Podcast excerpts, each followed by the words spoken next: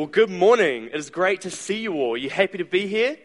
You are? That's good. I don't know about you. And speaking of the weather, but hasn't it just been the most incredible 10 days odd, 30 degrees? Like, it's been amazing. I think I've spent more time in the water the last three days than I have the last three years. It's been amazing. And if you're anything like me, doesn't this weather just get you so excited for the holidays? It's like, oh, we're nearly there. It's like, oh, it's classic Kiwi summer. I can't wait. Singlets all day, getting sunburned out on the beach. It's going to be amazing. But of course, before we get to our holidays, we have to go through the most wonderful time of the year. That is Christmas. Christmas. Can you believe we're at December 2017 already? The Christmas tree's up in the foyer, there's carols being sung, there's decorations up in the mall. We're here, it's Christmas already. Now, I'll just be honest a little bit. I have a bit of a love hate relationship with this season, right? I have a bit of a love hate relationship with Christmas. Like, I love it. It's amazing. It's fun. It's friends. It's family. You get to spend the whole day eating amazing food. You get to spend time together, have a big party. It's an amazing time, but it's also traffic.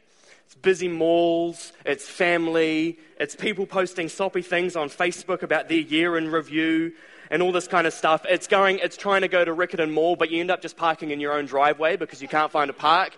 It's standing in line and being cut in by about seven other people, and you're just sitting there going, oh, this is the most wonderful time of the year. I love it. But I do, I really love Christmas. But obviously, as Christians, we know that Christmas is so much more than those things we know that Christmas is so much more than those things. It's a season of hope and of joy and of peace. And I know that that does say hope, not nope. Uh, it's hope, joy, and peace. You're not going to listen to me for the rest of the sermon now. of hope, joy, and peace. But for some people, that is not the reality of Christmas. For some people, that is not the reality of Christmas. Perhaps for you this morning, that is not your reality of Christmas. For some people, Christmas is a time of loss, remembering things that maybe have happened. For others, it's a time of loneliness. For others, it can be a time of disappointment Christmas can mean many different things. I remember being disappointed one Christmas, right? This was a particular Christmas. I think I was about eight years old. I worked it out this morning, right? And there was something I really wanted that Christmas. I wanted this thing so, so badly. And so, being the dedicated, spirit filled, faith filled young Christian lad that I was, I spent that entire week leading up to Christmas fervently praying for this thing fervently, faith filled prayers. Every, like, as an eight year old, 10 minute long prayers. I would turn my bedroom every night into a prayer meeting. I'd be jumping around in my pajamas, praising God, declaring I was going to get this thing. I'd be speaking out scripture. You know, God, you work for the good of those who love you, who are called according to your purpose. Thank you that you're going to give me this thing this Christmas. I spent the whole week leading up to Christmas praying that I would wake up on Christmas morning and I would be Spider Man that I would be Spider Man. You see, I was, a big, I was a big fan of superheroes as a kid. I still am a big he- fan of superheroes. And this was, see, my birthday is a month or so before Christmas. It's in November. It's the middle of November. It's actually November 17th, if you want to put that in your calendars for next year. But it was my birthday. And my parents rented out a DVD for us to watch that evening. And it was the first Spider Man movie, the original 2002 Tobey Maguire Spider Man movie for us to watch. And we watched it, and it was epic. I loved it so much. I hadn't been allowed to see it in the theaters in case it was a bit too scary. So they went first, they saw it, they gave it the thumbs up. So they got it out for us to watch on my birthday. And it was awesome. I loved it so much, and I wanted to be Spider Man. The thought of being able to climb on walls and fight and shoot webs and everything. And so I thought, right, well, I'm going to pray that Christmas I'm going to be Spider Man. So I had it all planned out for God. I said, you know, all right, God, it's on Christmas Eve night, like, I, that's when you're going to give me the powers. So if you have to send a little radioactive spider to come and bite me, that's fine. I'm okay with that. That's all good. And obviously, God, every superhero needs a suit. And so, Lord, you know, you created the heavens and the earth. From your voice, you brought creation into being. This is nothing for you. You know, you can do this. In fact, your word says that your name is Jehovah Jireh. So I know you can provide me with a suit that I need. And I'm going to wake up on Christmas morning and there's going to be a Spider Man suit at the end of my bed. I'm going to be ready to go. It sounds ridiculous, but I'm telling the truth. And so, can you imagine the horror? The horror and the disappointment of after praying for a whole week and waking up on Christmas morning and I wasn't Spider Man. I wasn't Spider Man. There was no suit at the end of my bed. I remember even waking up and going like this, trying to see if I could shoot webs. This was how convinced I was. But nothing. There was nothing. I wasn't Spider Man. I wasn't even a superhero. I was disappointed. I was disappointed. However, I did get over my disappointment pretty quickly because I think when you spend a week in prayer with God, He's able to work on your heart a little bit. And He was able to show me, maybe, Jono, that's not something you should be dedicating so much prayer life towards. But I will have you know that God did answer my prayer because while I'm not Spider Man, I am Superman to my wife.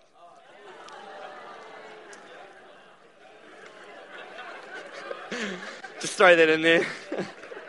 Thank you. I'll go. I'll sit down now. All right. Where's the suit? Yeah. Let's not go there.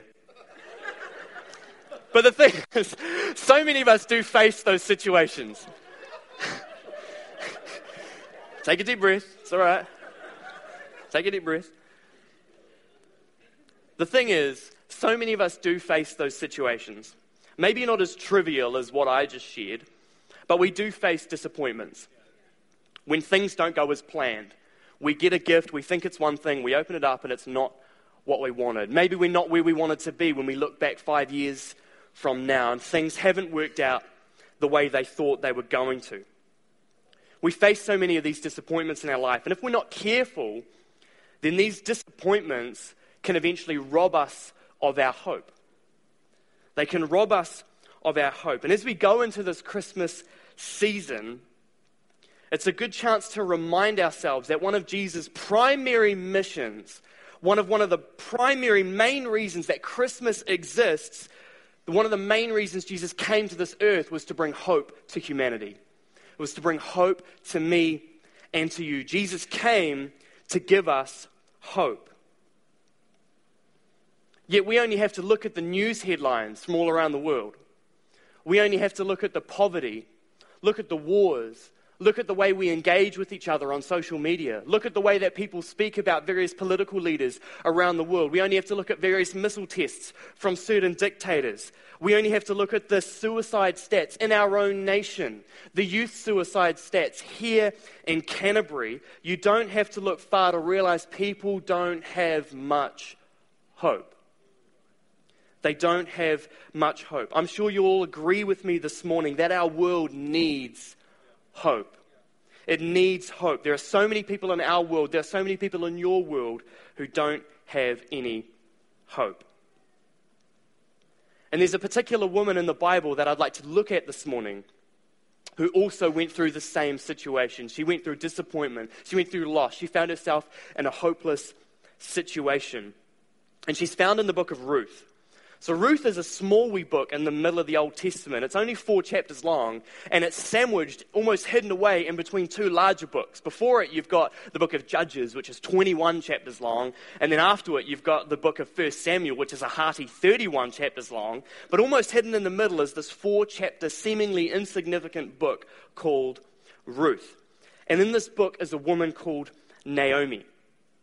And I'm not going to read out much of the book because that's going to take too long but I'll just give you a bit of an overview. So the story picks up at Naomi and her husband and their two sons. And they live in the nation of Israel. They live in the nation of Israel, but Israel experiences a severe famine. A famine comes and sweeps the land, and they run out of food, they run out all their crops, they die, and all that. And so the nation experiences this famine. And so, with nothing left for them, they decide to pack up and move to the neighboring nation of Moab. It was the next door. So they decide to pack up. They move their family over there. But while they're in Moab, their two sons, they grow up, they meet some ladies, they get married, and they start their own family. However, shortly after, we're told that Naomi's husband passes away. Naomi's husband passes away. We're not told how or why or whatever the circumstances were around it, but just that he passes away. Now, I'm sure it's difficult enough to lose a loved one like that. It's difficult enough to lose your husband, to lose your spouse. But in those days, it was the husband's responsibility to protect and provide for his family. He was the sole, he had sole responsibility to make sure that Naomi had everything she needed and that she was protected. But if he was, for whatever reason, to pass away, then having sons ensured that that was someone who the responsibility could fall to. So she had two sons. So if he was to pass away, the responsibility could fall to them. So for Naomi, she had a great deal of security by having a husband and two sons. But in the next sentence, we're told that her sons pass away too. So, all in a short space of time, that security is gone, completely gone, and now she's left with nothing but loss, disappointment, and her two daughters in law. She's not just dealing with the grief of losing her family, but losing her future as well. She's completely hopeless.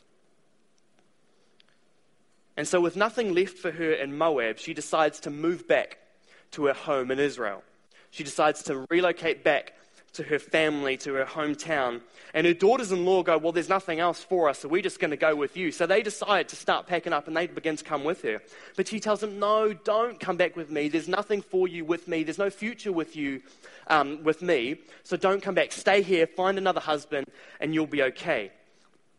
In fact, listen to the language she uses Return home, my daughters. I am too old to have another husband, even if I thought there was still hope for me. Can you hear the pain? Even if I thought there was still hope for me, I can't even conceive of getting out of this situation right now. I can't even begin to imagine having hope for my future again. But the thing is, the sad reality is that that is the internal dialogue of so many people in our world. Even if I thought there was still hope for me, even if I thought there was still hope for me. And in our lives, so often when we face disappointments, when we face hurts, when we face offenses, maybe we do something that we're not proud of, we do something we're not ashamed of. When things in life come that shake our foundations a little bit, when they come and rattle us, we either do one of two things. We either run away from church or we run towards church. We either run away from God or we run towards God. Because you see, the enemy wants to cause you to run away from church, to run away from God. He'll tell you what Naomi tells her daughters, No, I'm too old to have another husband. Even if I thought there was still hope for me, he'll say, No, you're too old. You've done it for sure. This time it's completely over. No, you're too young. The rest of your life has damaged now. You can't do anything of significance. Even if there was still hope for you, that church will never accept you. They'll never love you. Even if there was still hope for you, God won't have you back. You've completely done it this time. The enemy will lie to you to get you to run away from those things, to run away from church, or run away from God. He'll do his best to rob you of your hope because he knows that Jesus said it's the sick that need a doctor, not the healthy. It's the sick that need a doctor, not the healthy. The enemy knows that the church is not a place full of perfect people. He knows that it's a gathering of imperfect people who recognize their need for a doctor. It's a gathering of imperfect people recognizing their need for Jesus, going, No, there is still hope for me. There is still hope for you. And so when disappointments in life come, the enemy wants you to run away from God. And in the story, that is what one of Naomi's daughters does. When Naomi says, No, go back, she says, Okay, I'm going to go back. But one of them doesn't. And that's Ruth, who this book is named after. She insists on following Naomi back to Israel, back to her hometown to take care of her. And she says this She says, Your land will be my land, and your God will be my God. I've faced loss, I've faced disappointment, but I'm going to run towards God, not away from Him. And so they make it back to Naomi's hometown. And upon arrival, the word starts to spread that they're back. You know, this is Naomi's family, her home where she grew up. And so people are excited. And so you can listen to it here. It says, When they arrived, the whole town was stirred because of them. And the woman exclaimed, Can this be Naomi? Don't call me Naomi, she said. See, Naomi means pleasant, it means sweet. But she says, Call me Mara, which means bitter, because the Almighty has made my life very bitter. You can hear the hopelessness in her voice again. Don't call me Naomi. Don't call me pleasant. Don't call me sweet, but call me Mara. Call me bitter because my life is bitter. She can't even recognize herself anymore. When she looks at herself, go, This is not who I thought I was going to be. This is not where I thought I was going to be. Who am I anymore? And I don't know many people nowadays who have been so hopeless that they've decided to change their name. But there are many people in our world who've gotten so hopeless that they've decided to take their own life. They've gotten to that point. I don't even recognize myself anymore. This is not where I wanted to be. This is not how I thought things were going to turn out. I'm, su- I'm in such a pit of loss and hopelessness that they cannot recognize themselves anymore and they take their own life. Our world needs hope. It needs hope. But what is hope? What is hope? Because we all know that there are people in our world who desperately need it. I can feel the agreement in the room when I say that our world needs hope. I can just feel the response. Something within us resounds when we say our world needs hope. There's a yes in our spirit. Our heart goes, it does. But when we stop and think about it, what is hope really? What do we say, what do we mean when we say we need hope? Because I hope that this weather continues for the rest of summer. I hope that the Black Caps get better at playing cricket. I hope that a new episode of my favorite TV show is out when I get home from church today. I hope that my new Instagram post gets more than 50 likes. Is that the hope that people need? Is that the hope we're talking about? The Oxford Dictionary defines hope like this a feeling of expectation and desire for a particular thing to happen. It's like, well, that just covers what I just said. I desire that this weather continues for the rest of summer. I expect that a new episode of my favorite TV show will be out. I desire that my Instagram post gets more likes. So to me, that only seems like half the picture. So let's go back to our story looking at Naomi. So Naomi and Ruth, they've settled back into Israel. They've gotten back into the routine. They're back in her hometown. And Ruth decides, being the younger one, that she needs to go out and provide for the family.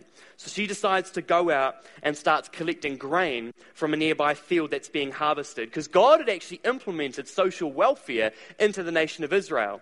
It was required by law that as during the harvest, as people were going along collecting their grain, if bits of grain fell off their bundles or were missed by when they picked it up, they weren't allowed to go back and pick it up. They had to leave it there so that the poor and the needy could come along behind them and pick them up to take them home to feed their families. So God had implemented social welfare into the nation of Israel. And so Ruth is doing just this. She's going along, collecting as much grain as she can, probably scavenging for hours, just picking up any bits and bobs she can find. But it just so happens that this field belongs to a man named Boaz. Belongs to a man named Boaz. And Boaz, being a good boss, he turns up to his field to check up on how things are going. He turns up to check on the progress of the harvest, see how his workers are getting along, making sure they're okay. And clearly in this passage, we see that Ruth is a looker, right? Because he sees Ruth in the field, and I can just imagine it. She's down there in the grain, the sun's setting behind her, the hair's flowing, and he's like, Who is she? And he asks the worker, Who is she? I need her number. Like, come and, you know, hook me up. And so he goes over to his worker and says, Who is she? And his worker begins to explain to him uh, the story of where she's come from, the fact that she's related to Naomi, that she's left her home nation to be here with Naomi, and that she's scavenging to feed her family. And Boaz is so stricken by this story, he's so moved with compassion that he calls her over and he says, Look, you just have free rein in this field. All right, anything you can scavenge, you just go wild. You don't have to be ashamed. You don't have to be afraid. You just do get as much as you can carry. In fact, I've told the guards to make sure that you're protected. Make sure that no one will lay a hand on you. If you need a drink, go over to the well. The boys will hook you up. You'll be fine. In this field, while you're under my care, you will be protected and provided for. You will be protected and provided for. Again, she's got a protector and a provider. Notice God's way of beginning to restore to her what had been lost. When tragedy struck, when loss came, when disappointment came, she said, I'm going to run towards God, not away from Him. And God is beginning to again restore to her what she had lost. Her story didn't have to be about her loss, her story could be about her response to the loss. And our lives can have many disappointments. They can have troubles along the way. We can face loss. And when we face disappointments, we have to decide is my life going to be, going to be defined by that situation? Is it going to be defined by my disappointment, by my loss, or could my life be defined by something else? Could my life be defined with how I respond to those things? And so Ruth gets the VIP treatment from Boaz, and she, you know, gathers as much as she can, and she heads back to Naomi, probably with a bit more of a spring in her step than she's had in a long time. So she goes back to Naomi and begins to tell her about this wonderful man, about how he looked after her, and he said, you know, you just have as much as you want from my field. And Naomi's so amazed, and she's, she's so happy because, as it turns out, and she explains to Ruth, well, she asks him, who was this man? He sounds amazing. Like, who, who was he? And she goes, oh, his name is Boaz. And at that point, Naomi's so happy. She's so overjoyed because she goes, Oh, Boaz is our relative. He's actually related to me. We're a close relative. He's from my family line. And she tells Ruth that Boaz is actually what they called a guardian redeemer. Boaz was a guardian redeemer. Let me just explain that for a bit. In those days, when a man fell into hard times, you know, if he fell into debt and he couldn't pay it off and he was forced into a situation where he had to sell his land, sell his possessions in order to pay it off, his nearest relative was what was called a guardian redeemer. And the guardian redeemer had the first right to buy the land before it went out onto the open market.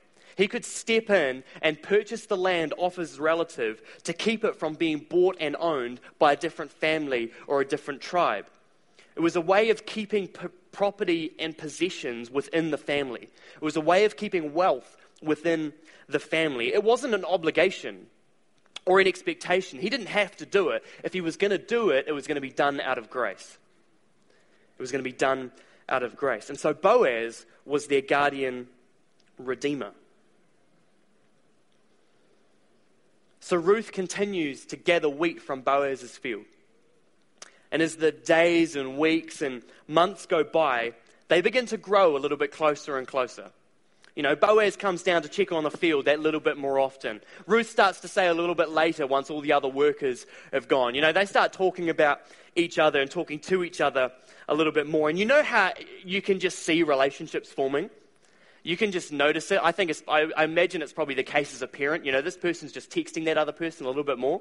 That person's coming up in conversation a little bit more. They're going to hang out a little bit more. And you can see these relationships forming. I see this all the time in my role as a youth pastor, not just in the youth, but in the leaders. And they think they're being really discreet about it, but actually everyone else is in on what's happening. We can see it. We know. We're all for it.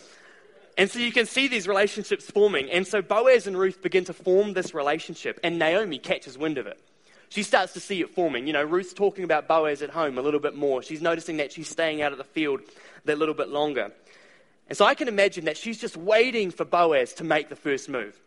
She's going, Come on, buddy, gird your loins, go out, pro- you know, propose, it's going to be all right, just do it. She's waiting for him to make the first move, but for whatever reason, he doesn't. For whatever reason, he doesn't do it. And so, as all good mothers do, she begins to meddle in her child's business.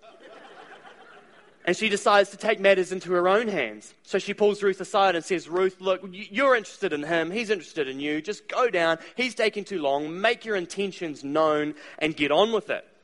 So Ruth goes down to Boaz and says, Look, I am your servant, Ruth. Spread the corner of your garment over me, since you are a guardian redeemer of our family. In other words, if you like it, put a ring on it. Marry me, take my possessions and our land, be my husband.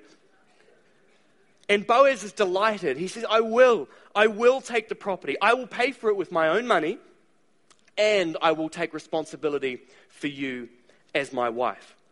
But that actually also included Naomi. So he wasn't just taking the property and the land and Ruth, but he was taking Naomi as well. Imagine if that was the deal you had to make on your wedding day. Yep, you get the bride, but the mother comes too. Like, it's all part of the package. But when you take a step back and you look at what he's actually doing, this is not just a small act of kindness. Now, Anna and I, we just bought a house recently. It is not cheap. And he is forking out all this money out of his own wealth to purchase this property, but he's saying that I will protect and provide for Ruth, who remember is a foreigner. She's from Moab, from a pagan culture. No, it was scandalous enough for Jesus to talk to the Samaritan woman, let alone Boaz wanting to marry Ruth and bring her into his home. No respectable Jewish man would want a foreign wife. And as a matter of fact, it turns out that Boaz wasn't the first in line. There was another guardian redeemer who was, had first claim to the property, and he was being honorable. He said, Look, I have to give it to them first. I have to give them the option. So he presents it to that man, and this man says, No, I don't want the stigma of that. I won't have the foreigner. I can't redeem that. You do. But Boaz says, I will love who no one else will love. I will redeem who no one else will redeem. And so he takes possession of the property and he takes Ruth as his wife. Ruth and Naomi again have the protection and the provision. They have security of a future. They have hope again.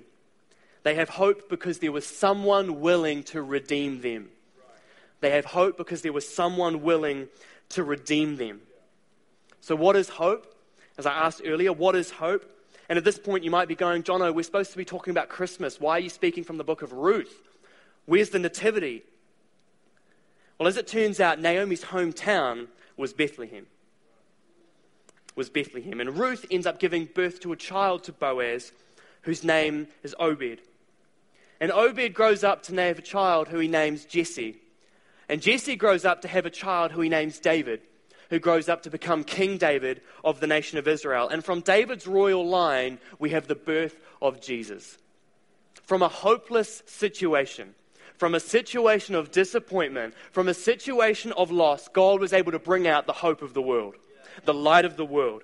Will you allow your life to be defined by your loss? Or will your life be defined by the, the, your response to the situations you're faced with? When disappointments come, when hard times come, will you run away from God or will you run towards God? Hope is John 3:16. For God so loved the world that he gave his one and only son, so that whoever believes in him shall not perish but have everlasting life. Hope is John 10, verse 10. I, being Jesus, have come that you might have life and have it in all its fullness. Have it abundantly. Have it full of hope, full of joy, and full of peace. Hope is John 2, verse 10. I bring you good news that will cause great joy to all people. Today in the town of David, today in the town of Bethlehem, today in Naomi's hometown, a Savior has been born.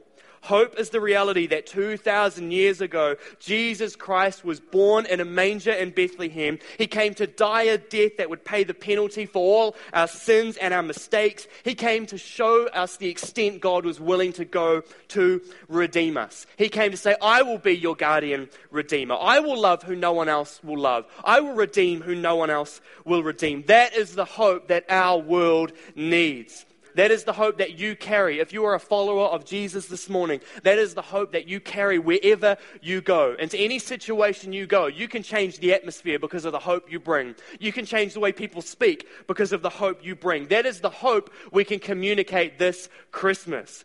That Jesus came that you and I could have hope. That we could have hope. Can I invite the band back up as we come to a close? There's something in this story that I hadn't noticed up until just recently. I've read this story many times, I've heard this story many times, but this is something that only just jumped out at me. And that is, why didn't Naomi just go straight to Boaz? Why didn't Naomi just go straight to Boaz? You see, when Ruth first tells Naomi about this man named Boaz, she already knew who he was. She already knew who he was. She knew that he was a good man. She knew her relationship to him, the fact that he had the power to be their redeemer. Listen to this. It says, Ruth, this is Ruth speaking here at first. The name of the man I worked with today is Boaz, she said. The Lord bless him, Naomi said to her daughter in law. He has not stopped showing kindness to the living and the dead. She added, This man is our close relative. He is one of our guardian redeemers. So Naomi already knew who Boaz was. And she even knew that he was a good man, that he'd not, not stopped showing kindness throughout his whole life. She knew that Boaz was her guardian redeemer, and yet she was still so hopeless. She knew about him. She knew what he was capable of. She even knew he was a good person. But when tragedy struck, when disappointment came, when loss came, she was still in such a pit of hopelessness. And as I was reading it, I realized that it was only until she had a personal relationship with Boaz that she found her hope again. It was only until she had a personal relationship with Boaz, a personal relationship with her Redeemer, that she found hope again. And many people in our world, they know about Jesus. They know about Jesus. They even know what he claims to be. Some will even admit, yeah, he was a good man. He had good teachings. We should maybe follow some of his teachings. He had some good insights. They'll admit he was a good person, but yet they still don't have hope. Because it's not until you have a personal relationship with him that you can have hope. It's not until you have a personal relationship with your Redeemer, your guardian Redeemer, that you can find the hope that we know the world needs. A personal relationship with Jesus Christ. And if you're here this morning and you don't have that hope that we've been talking about, maybe you're sitting here and your, your internal thoughts are, well, even if there was still hope for me, even if I thought there was still hope for me, then I'm here to say there is still hope for you. There is still hope for you. His name is Jesus, and is what Christmas is all about. You might feel like you're a lost cause. You might feel like you're too far away from God, but He came to say that you could have hope, that you could have hope for a future. He came to say, I will love you when no one else will love you. I will redeem you when no one else can. This is a hope that when you have it, that even when you face loss, even when you face disappointments, this is a hope that will cause you to run towards church, not away from it. A, a, a hope that will cause you to run towards God, not away from Him, going, God, you are my source of strength. You are my source of hope. You are my source of joy and of peace. And when these things come that come against me, I'm running towards my source of hope, not away from Him. I will run towards God, not away from Him, because just like Boaz, He paid the price. He paid the debt. He took the debt upon himself. He says, I will be your guardian redeemer. I will be your protector and your provider. And if this morning you don't have this hope, if you don't have this relationship with Jesus, you can start today. You can start today, right now. You don't have to continue living without hope. Jesus says, I have come that you might have life and have it in all its fullness. Have it in all its abundance. Have it full of hope. Have it full of joy. Have it full of peace. Jesus said, I have come that you could have freedom. That you could know there's a God who loves you know that when he looks at you, he's captivated by you. Just like Boaz, when he saw Ruth in the field, he was so captivated by her. He didn't care about her past, he didn't care about where she came from, what she had done, where she was, any of that. He just saw and says, Man, I love that. And when God looks at you, he adores you. He doesn't see your past, your mistakes, the things that you think disqualify you. He sees you and he's captivated by you. And this morning, that is the hope that we need to carry.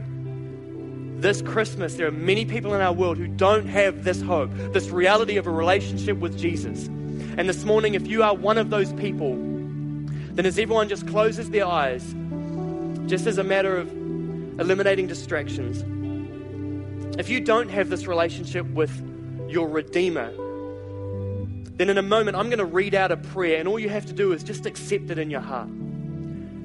Just speak it out loud inside yourself and just agree with what I say. And it goes like this Lord Jesus, I open my heart and accept you as my Savior. I accept you as my guardian Redeemer. Thank you for dying on the cross for me. Forgive me for my sins and mistakes. Come and be Lord of my life. I am yours and I belong to you. I choose to follow you and your plan for my life. Amen. Amen. If you are here and you prayed that prayer, then after the service, as you're heading out, the hosts have will be standing at the door with these. And this is just a little flyer which has a little bit of information around that decision. It tells you a little bit about who Jesus is and the next steps you can take. So, can I encourage you, if you prayed that prayer in your heart, make sure you grab one of those, but also make sure you don't leave without talking to someone. Come and chat to one of the team down the front, talk to someone else. But as we sing this next song, can I ask that if we don't, if you don't have this hope, there's a chance for us to be re energized with it.